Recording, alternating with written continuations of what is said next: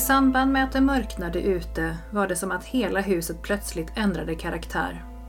Det smög och viskade i alla skrymslen och vrår och det kändes plötsligt obehagligt att vara i mitt eget hus. Vi kände oss iakttagna och vi fattade ganska snabbt ett beslut om att inte dela på oss. Ingen skulle vara själv någonstans.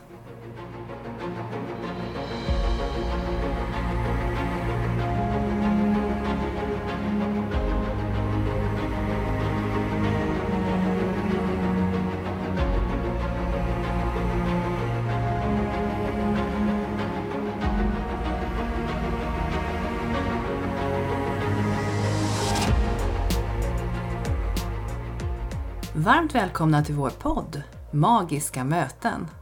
Här delar vi med oss av våra upplevelser till er lyssnare genom att berätta om spännande och på olika sätt känslomässiga möten som vi genom åren haft med det övernaturliga. Sedan man var liten har man fått lära sig att sanningen endast kan bevisas genom fysisk existens. Men i den här podden släpper vi logiken och låter känslorna och intuitionen leda oss rätt. Vi heter Caroline och Mikaela och ska ta med er på vår resa in i det okända. Nu börjar Magiska möten.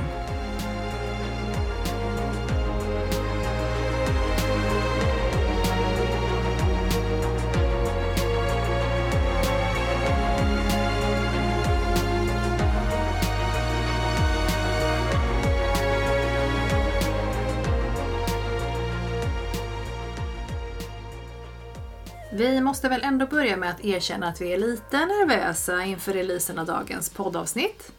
Vi har tagit en helt ny vinkel och kommer att berätta en historia som i alla fall vi tror eh, skulle kunna upplevas skrämmande. Den kvällen jag ska berätta om kan närmast beskrivas som att vara mitt i en skräckfilm. Så innan vi drar igång så ska man veta med sig att det kan bli ett lite obehagligt avsnitt. Vår intention är ju inte att skrämmas utan att eh, dela med oss av våra egna upplevelser och i det här fallet av min andliga resa. Ja, och jag vill ju ändå säga några ord om det att den här upplevelsen som, som du har haft, som du ska berätta om nu här, den hör ju inte till vanligheterna.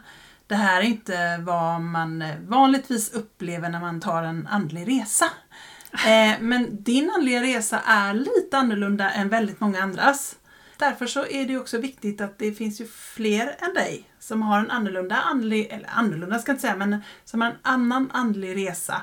Och eh, det är viktigt att alla delar utav det får komma fram, Mm. tänker jag. Precis. Så att eh, nu vill vi presentera det här spännande avsnittet som heter Mellan två världar.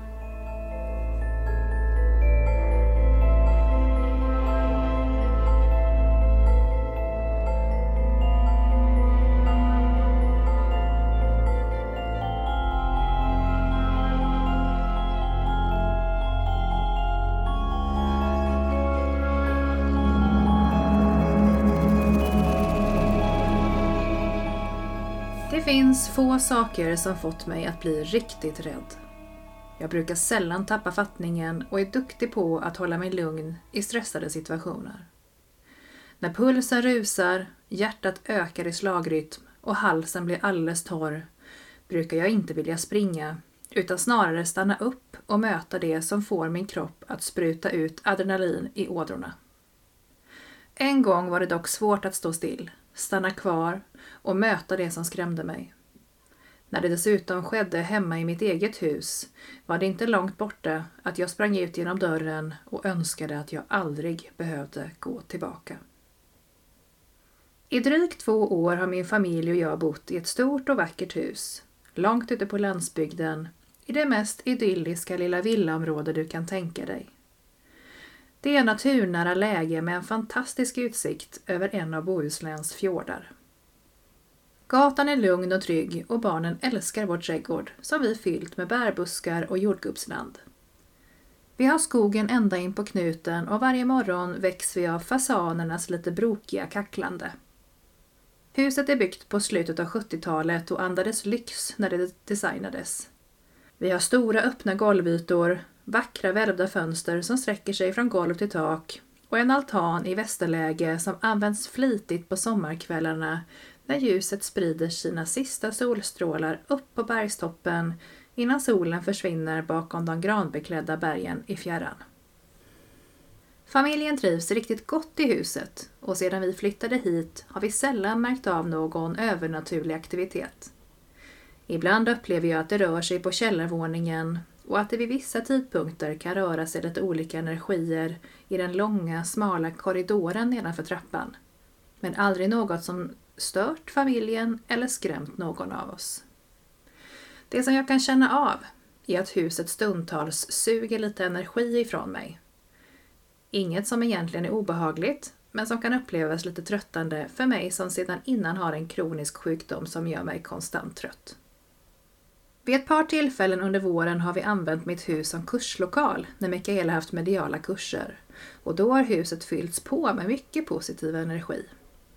Alla som går kurs har i regel med sig många anhöriga från andevärlden tillsammans med sina guider och ibland kommer även ljusvarelser och änglar på besök. Det upplevs nästan som att sätta på en dammsugare, att det sugs in spännande energier som vill göra sig påminda för kursdeltagarna. En kväll efter att vi haft medial kurs i huset under dagen och deltagarna hade gått hem för att återkomma nästa dag var det dags för Mikaela och mig att rensa ut lite negativa energier som märkligt nog hade tagit sig in i huset. Vi kände av dem tydligt och på något sätt kändes det ungefär som att dammsugarna stod på högvarv och drog in det ena efter det andra i huset, trots att det bara var vi som var kvar. Min familj skulle inte komma hem utan Mikaela och jag skulle sova själva i huset. I samband med att det mörknade ute var det som att hela huset plötsligt ändrade karaktär. Det smög och viskade i alla skrymslen och vrår och det kändes plötsligt obehagligt att vara i huset. Vi kände oss iakttagna och vi fattade ganska snabbt ett beslut om att inte dela på oss.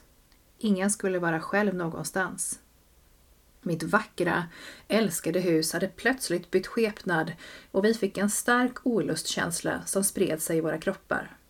Varför vågade jag plötsligt inte gå själv i mitt eget hus? Det fanns ju inget här att vara rädd för. I min fantasi återuppspelades en skräckfilm jag sett för länge sedan. En film där några personer väljer att dela på sig och så fort någon blev lämnad själv hittades den sedan död. Det kändes som om någon när som helst skulle hoppa fram och trycka sitt ansikte mot en fönsterruta eller kasta sig fram mot oss från bakom en dörr. Vi bestämde oss i detta nu att vi inte skulle sova åtskilda utan började bädda upp i ett gemensamt rum inför natten. I sovrummet fanns två stora speglar, två dörrar och två stora fönster. Mikaela bad mig att plocka fram lakan och filtar som vi kunde täcka fönstren och speglarna med. När jag började hänga för den ena spegeln med ett urtvättat gammalt lakan jag hittat längst ner i byrån stelnade jag till. Det kändes som om någon stod precis bakom mig. Det blev kallt längs med hela mitt ben och håren reste sig rakt ut på kroppens högra sida. Mikaela satte sig tungt på sängen och stirrade rakt ut i luften och bröt tystnaden. Har du några dockor? Va? svarade jag. Vad ska du med dockor till? Har du några dockor hemma? frågade jag. Mikaela röt nästan åt mig och jag kunde känna allvaret i hennes uttryck. Nej, jag har inga dockor. Ingenstans, jag lovar. Jag skyndade mig att hänga över en filt över den andra spegeln, drog för gardinerna för fönstren och stängde till dörrarna till rummet. Vad är det med dockorna? frågade jag försiktigt. Mikaela tittade på mig och släppte ut det djupa andetag hon verkade ha hållit inom sig ett tag. Mikaela sa Jag hörde hur någon viskade till mig det är inte speglar hon är mest rädd för, det är dockor. Och det stämmer så väl. Min absolut största skräck är hemsökta dockor, sa hon och ställde sig upp bredvid sängen igen. Vem var det som viskade? frågade jag. Mikaela svarade att det var nog någon som ville skrämma oss. Min puls steg och vi kände oss båda dragna till barnens gemensamma sovrum. Där inne hade flera av kursdeltagarna under dagen upplevt konstiga saker och känt sig väldigt obekväma med att vara. De hade även känt av olika energier, både från rummets fönster ut mot trädgården och gatan. Men de hade även lagt märke till att det stundtals rörde sig olika energier i barnens sängar. När vi försökte öppna barnrumsdörren var det första som mötte oss ett stort motstånd. Ett motstånd mot att se in i rummet där källan till oron uppenbarligen fanns. Det kändes ovälkomnande och jag fick känslan av att vara i en virvelvind. Vi slet upp dörren och ramlade nästan rakt in i en tornado som snurrade så snabbt att man fysiskt kunde känna vinddraget från den. Stormen sträckte sig genom rummet från golv till tak som en vertikal pelare. Jag hade aldrig sett en portal förut, men inom mig visste jag att denna virvel var källan till det som kändes ont i mitt hem just nu. Jag blev alldeles yr och skräckslagen av mina inre syner som visade mig att igenom portalen krällade upp ett myller av olika svarta och grå varelser genom tornadon. Den ena mer skräckinjagande än den andra. Några bestod mestadels av rök och omslöt mig med sina energier. Andra såg mer ut som slemmiga monster eller liknande något som jag närmast utifrån filmer kan beskriva som zombier. Några hade sylvassa tänder som de försökte sätta djupt i mitt kött och blod. Detta var inte likt något jag tidigare upplevt, inte ens sett i en skräckfilm. De skrämde mig så till den grad att jag blev helt paralyserad. Jag önskade att min instinkt skulle ha varit att skrika och springa i hög hastighet därifrån, men det blev precis tvärtom. Handlingsförlamad stod jag kvar och stirrade och för mitt inre upplevde jag känslor och olika sinnesintryck som fick mig att börja gråta. Jag hörde hur vissa varelser viskade till oss och jag kunde känna hur de festade på och använde vår rädsla som syre för att orka upprätthålla den mörka portalens styrka. När jag förstod att jag själv bidrog till att tillföra energi till varelsernas uppenbarelse i mitt eget hem bestämde jag mig för att inte vara rädd längre. Det var lättare sagt än gjort. Det var som att jag fastnade i tiden. Stormen som hade varit så påtaglig gick nu istället i slow motion och jag kände hur mina ögonlock blinkade fast det tog flera sekunder för dem att stängas och sedan öppnas igen. Jag försökte slita mig ur den fysiska förlamningen jag upplevde i min kropp och lyckades till slut backa ur känslan av fullständig apati. Jag hörde mig själv säga Jag är inte rädd för er. Mikaela rörde sig runt portalen och samlade ljusenergi och kraft för att, åtminstone för stunden, stänga igen portalen och stoppa tillbaka de olika väsnen till de dimensioner där de hörde hemma.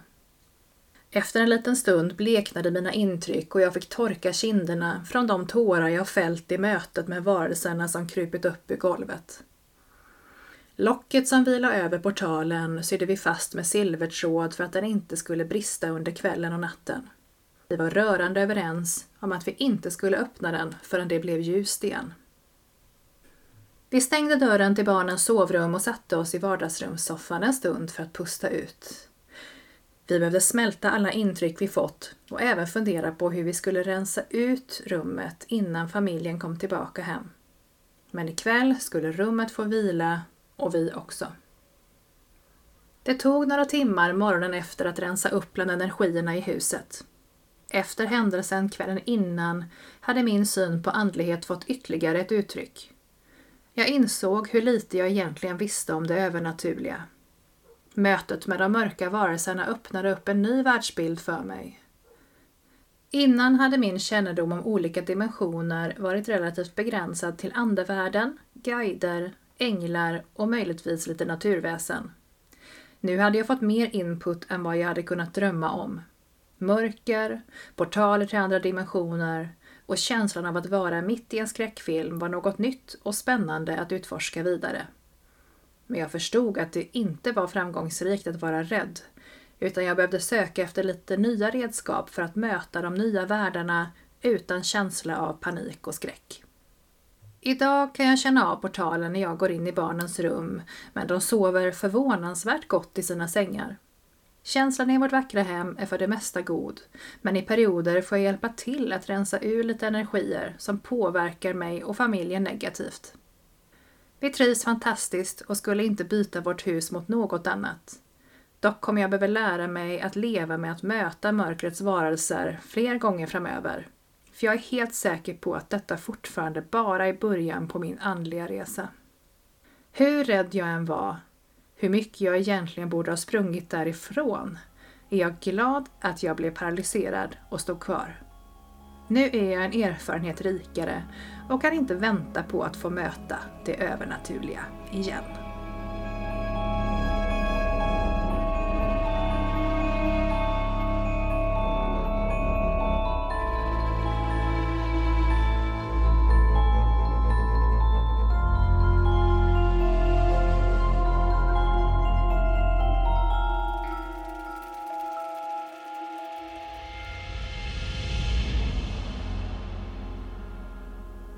Den här upplevelsen är ju, som vi sa innan, lite annorlunda.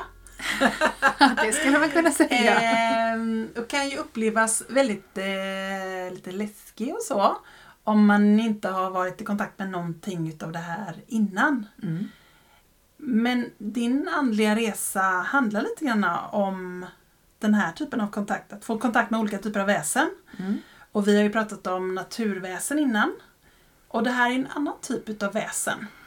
Ja men precis, jag vet inte riktigt, jag är inte så himla skolad nu så jag kanske säger jättemånga konstiga saker i det här poddavsnittet för jag är rätt så okunnig men det som jag tänker att jag skulle kunna beskriva den här typen utav varelser som är ju mörkerväsen eller någonting närmare demoner. Mm. Och Sen kanske jag säger något helt tokigt men det är min känsla. Och det är ju också en typ av väsen, precis som naturväsen. Så det finns ju olika typer utav det här. Och jag tänker att om man ehm, om någon annan hade stått i det här rummet Ja. och upplevt någonting så kanske dens upplevelser hade sett annorlunda ut. Den kanske hade sett andra typer av... Den kanske bara hade sett rök eller den kanske hade sett någon form av andeaktivitet. Någonstans handlar det ju också om vem man är och vilka upplevelser som man ska få till sig. Mm. Vi vet ju att under den här dagen så var det flera som upplevde det här rummet som lite obehagligt. ja, det var det. Att det var kallt och att det var liksom ogästvänligt. Att det, var, det fanns liksom upplevelser från det men det var ju ingen som såg de här upplevelserna som du hade. Nej, det var det inte. Så att någonstans så får man ju se till vilken resa vi gör, vad vi upplever. Och många kanske skulle börja hävda sådär att eh, demoner det är liksom bara ondska och hemskheter och sånt. Och jag delar inte riktigt den trosuppfattningen, för det är faktiskt en trosuppfattning. Jag tänker att det är ett väsen som ett naturväsen. Det är ett, en uråldrig entitet. Men för den sakens skull behöver det inte vara ont. Någonting som ser läskigt ut behöver inte vara läskigt. Nej. Och det märkte ju du också när du började titta lite närmare på de här väsena som, som du fick upp ur den här portalen. Mm. För det som inte framgick i historien eller storyn det var ju också att jag valde att eh, när det lugnade ner sig lite grann när vi satt ute i vardagsrumssoffan plocka fram ett par utav de varelserna som faktiskt kröp upp som jag upplevde kom upp ur golvet ur portalen. Mm. Eh, Så jag fångade in ett par utav dem och eh, framförallt en utav de varelserna satte sig lite grann i mitt hjärta. Det var en ganska liten varelse som i första anblicken såg riktigt otäck ut och efter allt vi hade upplevt liksom och byggt upp stämningen i huset, den här virvelvinden i barnens rum och alla de här sakerna som kom som verkligen paralyserade mig fullständigt. Och egentligen var det skräck. Jag blev Mm. bara helt Mm. handlingsförlamad. Så att jag var ju lite shaky när det var dags att ta lite kontakt men jag kände att jag ändå behövde göra det för att se vad det här faktiskt var för någonting. Och då fick jag kontakt med en, ja vad ska jag kalla det som? Det såg nästan ut som en liten fågel. En skinnbeklädd svart varelse med vackra gröna ögon och vingar. Eh, som kom fram till mig och när vi väl tog kontakt och jag såg igenom det här liksom skrämmande, hemska när jag sa fast jag är inte rädd utan kom och sätt dig här så får vi prata. Så ändrade den karaktär och visade en helt annan sida. Och jag upplevde den ju vacker och vän och vänlig. Och den var ju nästan lite ledsen. Den Ja. kändes som att den var helt på villovägar. Och hur, varför hade den hamnat där? Och det, det var inte meningen att den skulle komma och störa eller förstöra eller skrämma. Så den, den nästan liksom ång, var ångerfull och började gråta. Så att jag fick ju den bara rakt in i hjärtat. Jag fick såna nästan moderskänslor och tyckte synd om och ville bara ta hand om. Och, så jag fick sitta och klappa lite på den en stund. och sen liksom låta den gå tillbaka dit den hörde hemma. Så jag tänker att när man tittade på hela spektaklet och bara liksom tog en liten, liten del av det. En varelse som kom upp i golvet och närmade sig den utan att vara rädd, utan att ha massa förutfattade meningar och bara Vem är du? Vad vill du? Och hur kan jag hjälpa dig? Mm. Så fick jag en helt annan bild utav eh, det väsnet. Eh, En väldigt vacker bild och efter det så blev det sådär hur mycket var liksom skrämsel och vilja skrämmas för att bygga stämningen i mig? Och hur farliga är de egentligen?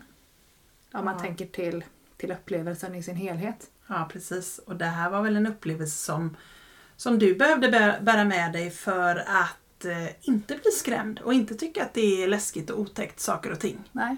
Och också förstå att när någonting känns lite läskigt så kanske man behöver kommunicera med det för att avdramatisera det hela. Och då får man se en annan bild. Mm. För ibland blir man ju lite lurad av det man ser. Ja. Så ibland behöver man ju titta på vad är det jag ser egentligen. Ja, och vilka, det, för, alltså vilka förutfattade meningar har jag? För det var ju det som kom fram väldigt tydligt. ja, det var det. Och jag tänker att jag hade också byggt upp innan, inom mig den här känslan av att det kröp lite i vrårna, det var mörkt. Det var saker som, som viskade, det var saker som liksom kom upp ur golvet. Jag, jag fick ju bara associationer till massa skräckfilmer jag har Ja. sett genom åren och hur obehagligt det var att det slutar med att man dör. Ja, Och jag, tänk- och jag tänker att det är min fördom. Ja, eh, så, så bejakas ju den om inte jag hade gått in och faktiskt tittat i detalj vad det var som hände Mm. och sett liksom skrapat på ytan och försökt att se igenom det.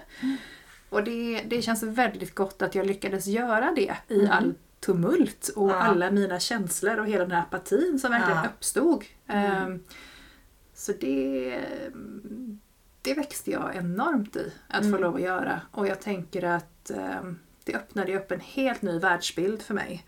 mm. Att möta de här väsnen som har en, ehm, en lite smutskastad bild eller vad man ska säga. Eh, Som har en tråkig plats i världen och som känns som att de skulle behöva lite upprättelse. Alltså det var min känsla. Mm. Att den här stackars lilla varelsen som kom fram, det fanns inget ont i den. Nej. Men jag upplevde den som fruktansvärt hemsk innan jag tog den nära mig. Mm. Eh, Och det är klart att det första man gör när man upplever de känslorna det är att trycka dem ifrån sig. Man Såklart. skjuter dem långt bort och försöker att gömma undan.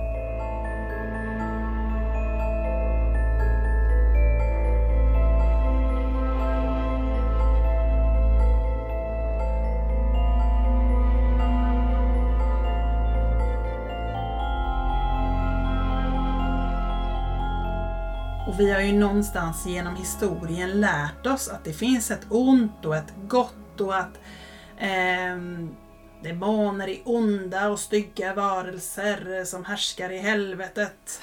Eh, och änglarna är goda, snälla, gulliga. Alltså så här, vi har ju någonstans blivit matade med, eh, liksom från tv, film, media och genom kulturarv. Jag tänker från vår religion och kristendomen så bygger det ju på det. Lite så. Och det tänker jag påverkar ju våran syn på saker och ting. Men när vi vågar eh, liksom vända på det och titta ur en helt annan synvinkel, se allting utifrån ett litet helikopterperspektiv, så får vi ju helt nya synvändor på saker och ting. Jag tänker att i alla livsformer, var man än vänder sig, så finns det alltid om man tittar på människovärlden, om man tittar på andevärlden, om man tittar på väsen, så finns det olika typer utav krafter eller energier eller gärningar som inte är så trevliga. Och jag tänker man behöver inte vända sig längre än till mänskligheten och se att alla människor är inte helt ljusa eller genomsnälla alltid. Eh, Men deras handlingar gör ju, eh, görs av ondo ibland. Ja. Och det är ju samma vissa väsen eller demoner eller andar har ibland lite ont uppsåt. Ja, eller en negativ, kommer in med en negativ energi. Eh, och det tänker jag, så är det ju för oss också. Om vi går runt hela tiden och är bittra och negativa och bara ältar massa negativt hela, hela tiden. Så blir man ju Så destruktiv. blir man ju destruktiv och hamnar liksom i onda spiraler. Om någon då helt plötsligt i den onda spiralen säger till oss att Men hej, vilken fin tröja du har idag, eller någonting. Så blir man ju lite glad för en stund. Eh, man lyfts ju upp ur det där. Och det handlar ju någonstans om man sänker sin energi eller man väljer att höja sin energi. Och när man liksom blir rädd så sänks ju ens energi. När man fylls av skräck eller obehag eller så, då sänks energin direkt. Och då hamnar man ju också i lite destruktiva, negativa tankar. Men när man vågar sätta sig utanför det eh, och inte vara så rädd utan titta nyfiket på sin situation, då ser man ju nya saker Precis. och höjer sin energi. Och det som jag ville säga lite grann med det handlar ju inte om att, att världsbilden, jag, jag upplever inte att den stämmer. Att alla demoner, alla mörka väsen är onda eller av ondo eller tillför mänskligheten bara stygga saker eller så. Utan jag tänker att eh, alla individer där också och har eh, möjlighet att välja vilken väg de vill gå. Och, Mm. och ser man bara med eh, ljusa ögon på saker så brukar man kunna se det Kärleken i allt, Ja, tänker jag. det bästa hos alla. Absolut. Och var man än tittar och vill titta efter mörker eller ondo så kan man hitta det var som helst. Det kan man. Så det, det handlar om vilka glasögon man sätter på sig och hur man förhåller sig till saker och ting. Därför tänker jag att den här resan kanske kan vara nyttig för andra att höra om också. Att det, bara för att det verkar väldigt eh, destruktivt så måste det inte, måste inte sluta destruktivt. För det. Nej. Och, och någonstans så... Alltså den här kvällen och den här upplevelsen var riktigt skrämmande. Det ska jag inte sticka under stolen med. För det var obehagligt så att man kände ju att ska jag verkligen bo i det här huset? Det har jag ingen lust med. Fy fan! Oj, nu såg jag också. men, men däremot så ehm, när man tog det steget vidare, tittade på det lite i lugn och ro och med lite perspektiv så tänker jag att efter den kvällen så visst att, att det har byggts upp lite negativa energier ibland men det har gått att städa undan. Och det är inte så att jag är rädd för att vara hemma eller att det har hänt fler gånger eller att, att den här portalen står och bara snurrar och barnen mår dåligt. Eller ja, vi har det jättehärligt hemma. Vi har ett väldigt trevligt hus och vi, vi älskar vårt hem. Så att det här var också någonstans en engångsföreteelse. Mm. För jag tänker att folk kommer sitta he- hemma och undra Men herregud, tänk om det öppnas upp en portal i mina barns rum. Eller i mitt vardagsrum där det ramlar ut demoner. Vad gör jag då? jag, jag kan liksom se det här scenariot framför mig. Och för det första så är det här super, super ovanligt. Sen nämner vi det här som portal. Och jag vet inte om det egentligen är den korrekta termen. Men anledningen varför det här hände i ditt hus eller varför det, varför det liksom uppenbarade sig. Dels har det med din resa att göra. Som du, saker och ting du behöver göra, uppleva och se och lära dig. Det har byggts upp kring mig. Det har byggts upp jättemycket kring dig. Men sen är det ju också så att eh, ditt hus troligtvis är byggt på en plats med ganska mycket historisk energi i botten och tror ju även att det går en del liksom såna här ley lines under, under ditt hus. Och det gör ju att det på något sätt har lättare att bildas den här typen utav andlig eh, andligt eh, dimensionsbygge eller vad man, jag vet inte riktigt vad man ska kalla det egentligen. Nej. Så att det här hör ju inte till vanligheten och man behöver inte sitta hemma och tänka att det här kommer hända mig. För det kommer det med all sannolikhet inte att göra. Nej. Och jag tänker att eh, nu eh, var det också så att vi hade kurs, medial kurs hemma i huset Ja. just den här helgen och det varit Ja. kurs hela dagen och det var som jag beskrev att då någonstans så fylls också huset med massa energi Ja. som hör till kursdeltagarna. Så någonstans så fanns det ju väldigt mycket energi i omlopp i huset. Som kunde manifesteras till andra saker såklart. Precis. Ehm, Så att, så att någonstans var det väl alla, alla pusselbitar föll på plats just den kvällen. Och vi har haft kurser där flera helger innan och det har inte upplevts på Nej. det sättet alls. Och efteråt också. Ja. Ja. Så det här, eh, det här var liksom en, en del i din resa som var nödvändig. Några som ville testa lite grann tror jag. Genom att skrämmas lite grann och Mm. eh, se reaktionerna, vad som hände. Det här är ju ingenting som, som... För att jag upplever ju att så här kan det vara ibland när man kommer till en plats som ska rensas eller så. Då kan det vara lite så här skrämmande energier av olika slag. Ofta kanske att det är något från andevärlden eller några andra energier som laddas upp. Så det är inget egentligen, jag upplever inte det som något konstigt eller så, men det var ju en ganska spektakulär upplevelse som du fick Ja, det i, var det. i det. Och jag fick ju någonstans till mig där när jag stod där i stort sett paralyserad och bara försökte hur ska jag ta mig ur det här? För här kan jag inte bara stå och stirra. Nej. Så fick jag också ganska tydligt till mig att ju räddare jag är desto svårare är det att komma ifrån det. Alltså Mm, någonstans mm. Så, så byggdes det upp, de ville ju skrämmas, eller den här kraften eller energin ville ju skrämma upp mig eller oss för att då hade de också näring att fortsätta och bli lite liksom starkare och expandera. Det var, det var en känsla att Mm. eh, vissa av de här energierna eh, expanderar ju när de kommer i kontakt med rädsla. Absolut, och så är det ju i, i många fall att eh, den här energin behöver ju byggas upp. Det kan man ju se om man ser på sådana här säga, spökjägarprogram och sånt att energin byggs upp i de här teamen. De, liksom, den här, för att de ska kunna materialisera sig så behöver de verkligen stjäla energi från, från olika apparater och IT-teknik och även från människorna. Så att någonstans så behöver energin komma någonstans ifrån för att det ska kunna hända någonting. Och det har man ju inte runt sig dagligen, all den här energin. Liksom. Så det var därför vi tror att det hände just där och då den kvällen. Ja, absolut.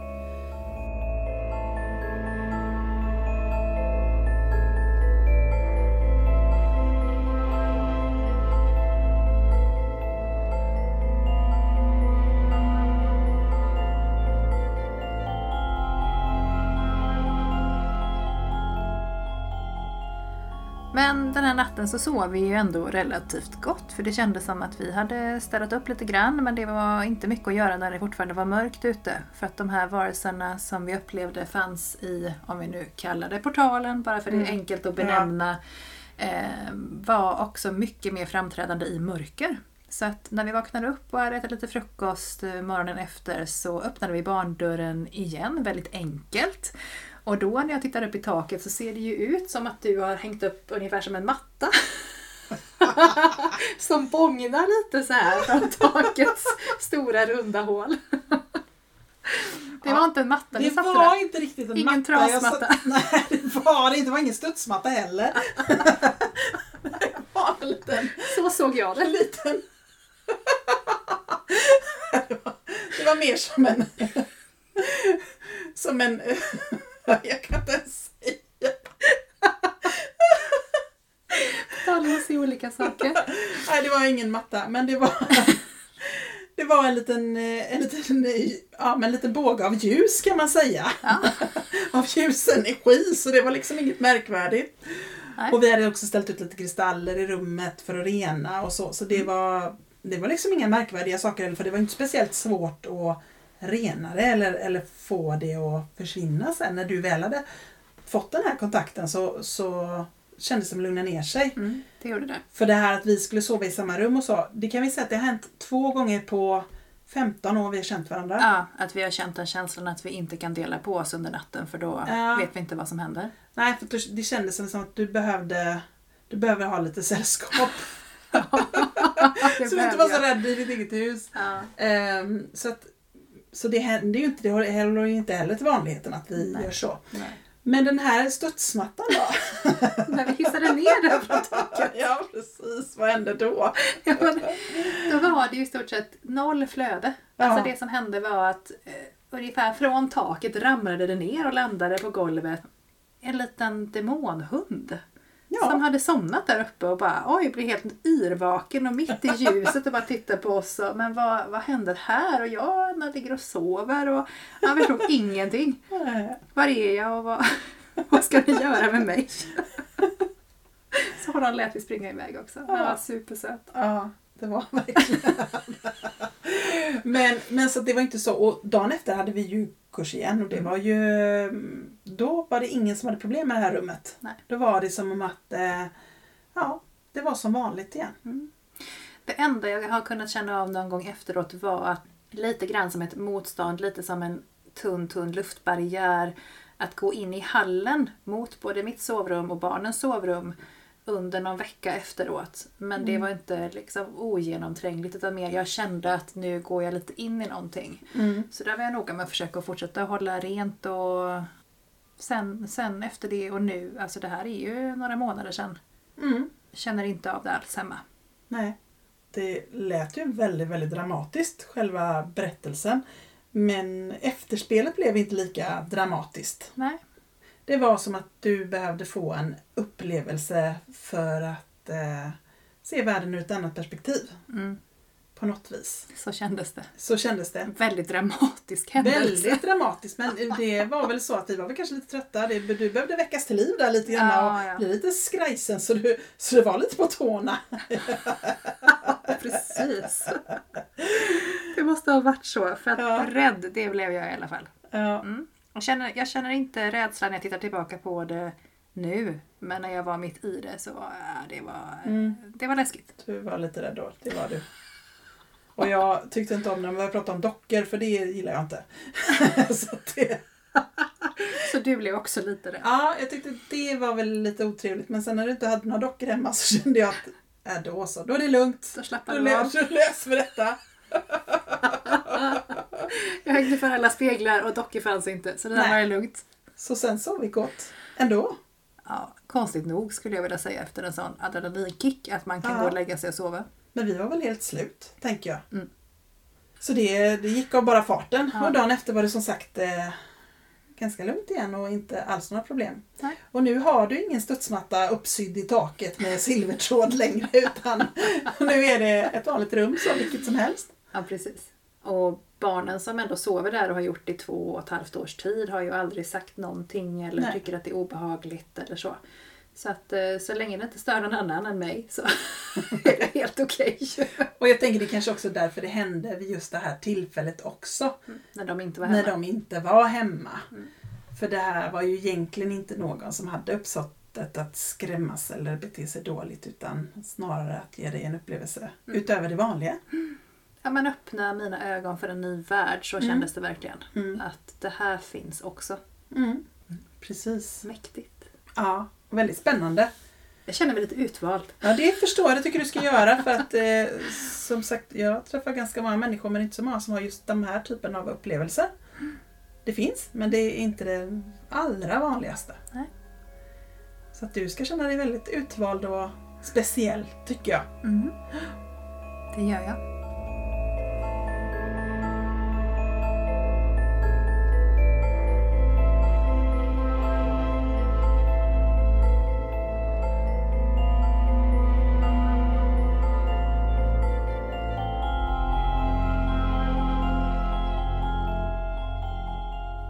Då börjar det bli dags att eh, runda av det här avsnittet. Vi är så glada för att ni lyssnar på alla spännande historier som, som vi berättar här i den här podden. Och vill ni så får ni gärna följa oss på Instagram under podden Magiska möten. Och med det så vill vi tacka för idag.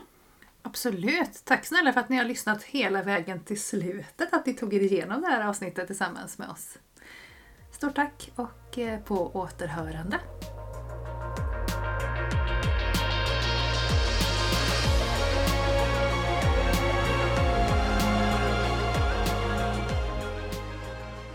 Sedan man var liten har man fått lära sig att sanningen endast kan bevisas genom fysisk existens. Men i den här podden släpper vi logiken och låter känslorna och intuitionen leda oss rätt. Tack för att ni har lyssnat på Magiska möten.